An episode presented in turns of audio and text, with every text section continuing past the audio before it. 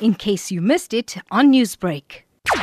What happened yesterday was uh, patients have been queuing up from half past one in the morning, made to wait in long queues for hours, up to five to six hours before being admitted into the clinic, and then spending a further three to four hours before receiving medication. A lot of patients have been ill, and we are looking at people without medical aid, and we are looking at the frail, we're looking at the elderly, and this is no way to treat any of our citizens. These are people that are below the, living below the breadline. They do not have a medical aid plan or a medical aid facility.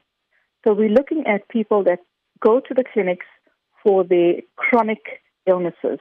We're talking about patients with diabetes, we're talking about patients with high blood pressure, and we're talking about cancer and stroke patients, heart um, um, ailment um, patients. This is the caliber of people that are standing and waiting for hours.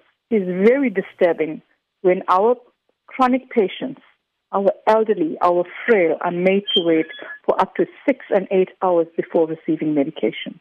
And when you tried to get a hold of management, what happened? We were stonewalled at security entrance. Security would not allow us in, nor would they reach out to the hospital or the clinic administration and have somebody come through and, and talk to us.